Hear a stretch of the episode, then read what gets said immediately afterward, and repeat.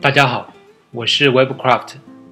今天我决定给大家开个有关数学的自媒体节目。为什么要开这个节目呢？唯一的原因就是我觉得数学是很有趣、很好玩的。虽然我知道很多人认为数学是很枯燥乏味的，但在我身边的 IT 男的圈子里，爱做数学题的人很多。有时候我们上班无聊，不知道谁在。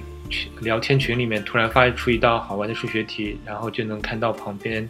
一大帮 IT 男在纸上啪啪写字，然后开始热烈的讨论起来。所以大家对数学的热情还是很高的。但是除了 IT 男这个圈子之外呢，就是很多人还是不喜欢数学。我其实就是想把我自己感受到的。一些数学当中好玩的一些东西，能够介绍给大家，然后略微改变大家一点对数学的看法。从小学小学的时候，我们开始刚学数学的时候，呃，我就感觉到我们的那数学教学的方法呢，很大程度上会扼杀小孩子对数学的兴趣。就像今天网易新闻里转了一道数学题，标标题叫。幼儿园的数学题啊，难倒了很多成年人之类的。反正这种标题现在非常多，都是标题标题党之类的。这道题看上去很简单，就是三个等式，每个等式里面都是用花朵来表示一些未知数。比如说，一种呃一朵这种花加上三朵其他的花等于十，然后另外一种花再加上前面的一种花又等于二十。就这样，大概是三个或者是四个等式，然后最后一个等式就是左边一些花加起来，或者又减呃减去一些花，然后问你结果是多少。这道题看上去很简单，就是一道多元一次方程嘛，所以我我心算，我感觉我心算都能算算出来。但是呢，这道题实际上留了一个陷阱，也就是最后一个等式里面的一朵花的花瓣比前面的。同样样子的花的花瓣要少一片，就是原来的花瓣是五片，到了最后这一个等式，就是呃提问的这个等式里面，这个花瓣变成四片。所以按照这个题目的设计者的思路，那么这朵花的值就是前面那种花的五分之四。我真是觉得这种题是真是毫无意义。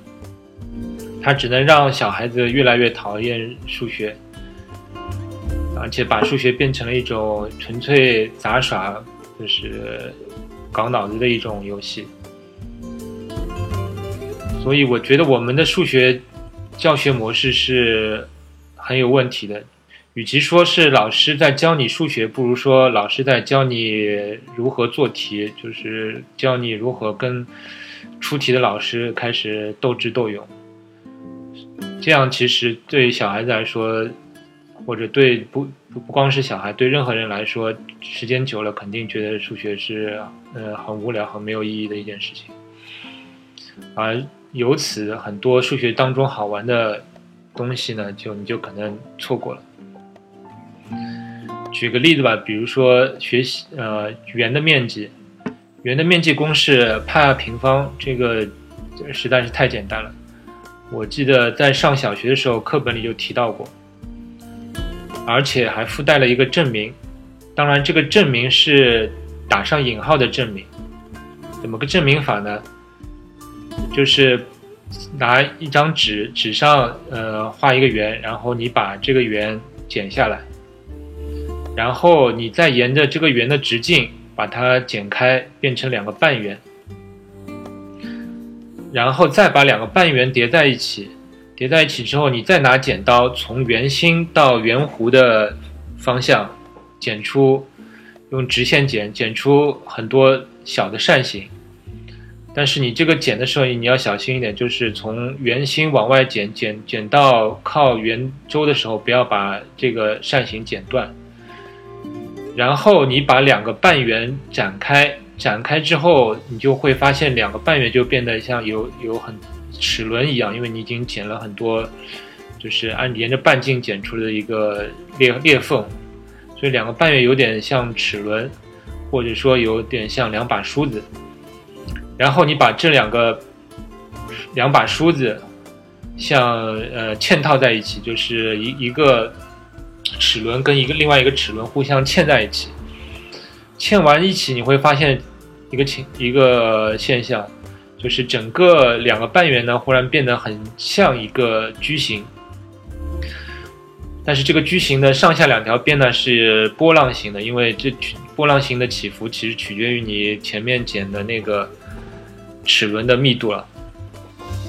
只要你剪的那个小的扇形越越多，那么这个形状就会越来越像一个矩形。那如果你把它认为一个是一个矩形呢，那么这个矩形的高是半径，然后长呢就是上下两条边的长正好是周长的一半。这个你你可以在自己脑子里想象一下，或者你直接拿拿一张纸剪一下也可以。然后你这个矩形的面积公式毫无疑问就是长乘以宽了，所以对这两这个矩形来说就是半径去乘以周长的一半，所以结果正好是派 r 平方。所以你觉得这个方法是不是很巧妙呢？但我我上学的时候，我就觉得这个方法真的是非常巧妙，但是我也留下了一个疑问了，因为这个矩形其实并不是一个真正的矩形，而且这种剪剪刀的方法，你再怎么样也不能算是一个数学证明吧？因为在之前我一直认为数学是很规范、很很完美的，但是在这个小学数学课本里面提到了这个圆的。面积的时候呢，我就留下了一个疑问。虽然我是绝对对派 r 平方这个公式的正确性没有任何疑问，但是我对这个证明却是呃印象很深，因为我心里留下了一点的一点点的疑问。然后到了中学里呢，因为老师就默认你圆的面积已经在小学里学过了，所以他也不会再去证明了。倒是在讲扇形面积的时候，老师。提到了一个另外一个很有意思的东西，就是扇形的面积公式。扇形的面积公式有好多种，呃，算法。其中有一种算法就是二分之一乘以弧长，再乘以半径。然后我记得老师说，你们在记这个公式的时候，可以把扇形想象成一个等腰三角形。然后你看这个公式很是不是很像？三角形的公面积公式，也就是二分之一底乘高呢？我一想还真是，就是你把那个扇形的弧长认为是这个三角形的底，然后你把半径认为是高，那么正好这个扇形的面积就是二分之一底乘高嘛。然后我马上再想一下，如果把这个公式扩展到整个圆呢？因为整个一个圆，你也可以认为是一个。就是圆心角是一个圆周的扇形嘛，那么按照这个公式，就是二分之一弧长乘以半径，弧长是派两派 r，半径是 r，所以哎，正好按照这个公式也能算出是派 r 平方，但这个也不能算是一个圆面积的证明，因为其实原先那那个扇形的公式面积。扇形面积公式也是基于你已经知道圆面积是派 r 平方才可以导出的。但是呢，我就觉得这个方法很有意思，就是把这个小的扇形想象成一个三角形的方法来求求面积。如果各位是呃学过微积分的，其实你这里面已经隐隐的可以感觉到有一点点微积分的意思。然后到大学里，那当然这边面积公式证明就解决了。你用微积分的方法，就肯定能导出派 r 平方这个结果。但是微积分在数学历史上是很晚才出现的一个事情，就是到牛顿、莱布尼茨那个时代，那已经是啊十七世纪的事情了。但是圆面积公式很肯定是很人类很早以前就知道了，所以我最近才去考证了一下。原来历史上第一个给出圆面积公式科学证明的是古希腊的阿基米德，他用的是一种所谓穷解法、穷解法的方法。简单来说，就是用圆的内接正多边形和外接正多边形的面积来逼近圆的面积。也就是说，你把在圆里面画画一个，比如说正六边形，然后圆的外面也画一个正六边形，然后你你肯定知道这个圆的面积是这两个正六边形之间的之间的某个值。那如果你在圆的内部画成正八边形、正十六边形，外面也是同样的画更多呃边的正多边形，那么你就知道这个圆的面积会越来越接近这些正多边形。如果你不断的逼近的话，就可以得到最终这个圆的面积。大家有兴趣可以上网络上去看看这个阿基米德穷解法的一个解释。然后我再举一个例子吧，也是，